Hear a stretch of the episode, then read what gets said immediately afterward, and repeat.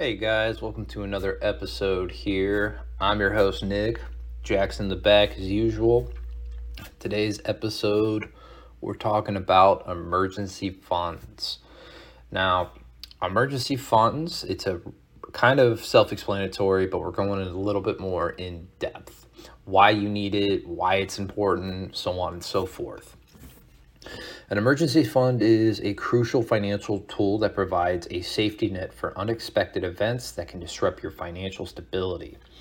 It is a savings account set aside specifically to cover unforeseen expenses or emergencies that may arise in your life.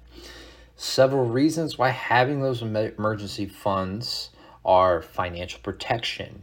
Life's unpredictable, guys and gals, and unexpected events such as medical emergencies, job losses, car repairs, or home repairs can happen at any time. Having an emergency fund allows you to be financially prepared to handle these unforeseen expenses without having to rely on credit cards, loans, or other forms of debt. It serves as a financial cushion that protects you from falling into financial hardship during those unexpected situations. Number two on this list is peace of mind. Knowing that you have a dedicated emergency fund provides that peace of mind and reduces financial stress. It gives you the confidence and security knowing that you have a financial safety net in case of emergencies, like we were talking about earlier. This can help you better manage your overall financial well being Number three, avoiding debt. Without an emergency fund, you may be forced to rely on those credit card loans or borrowing money, like we were talking about, from friends or family to cover unexpected expenses. This can lead to a debt accumulation and financial stress.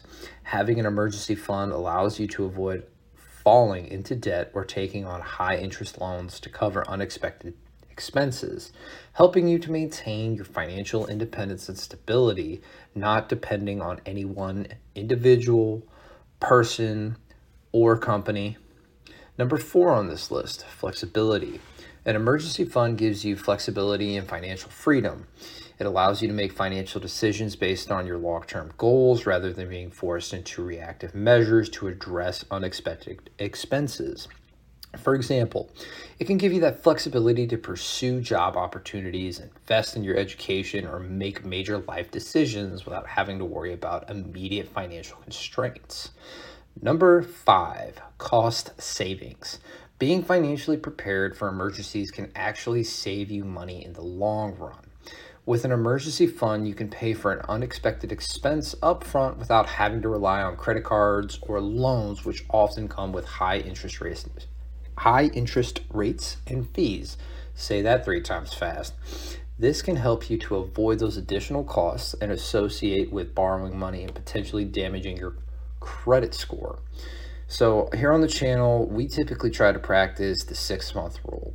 We try to tally up what all of our financial needs are and then multiply that by a month, and then we go for six months and we try to set that aside.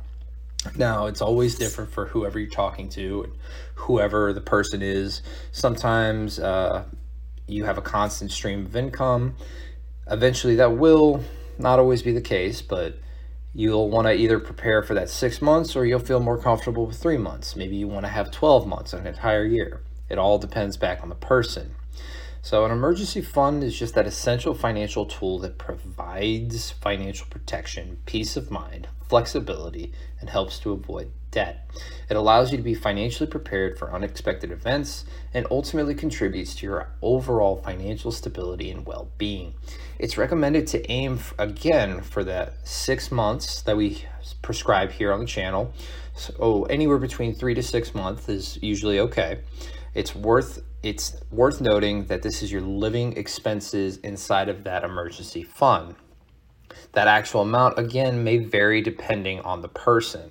Starting early and consistently saving is a prudent financial habit that can benefit you in the long run.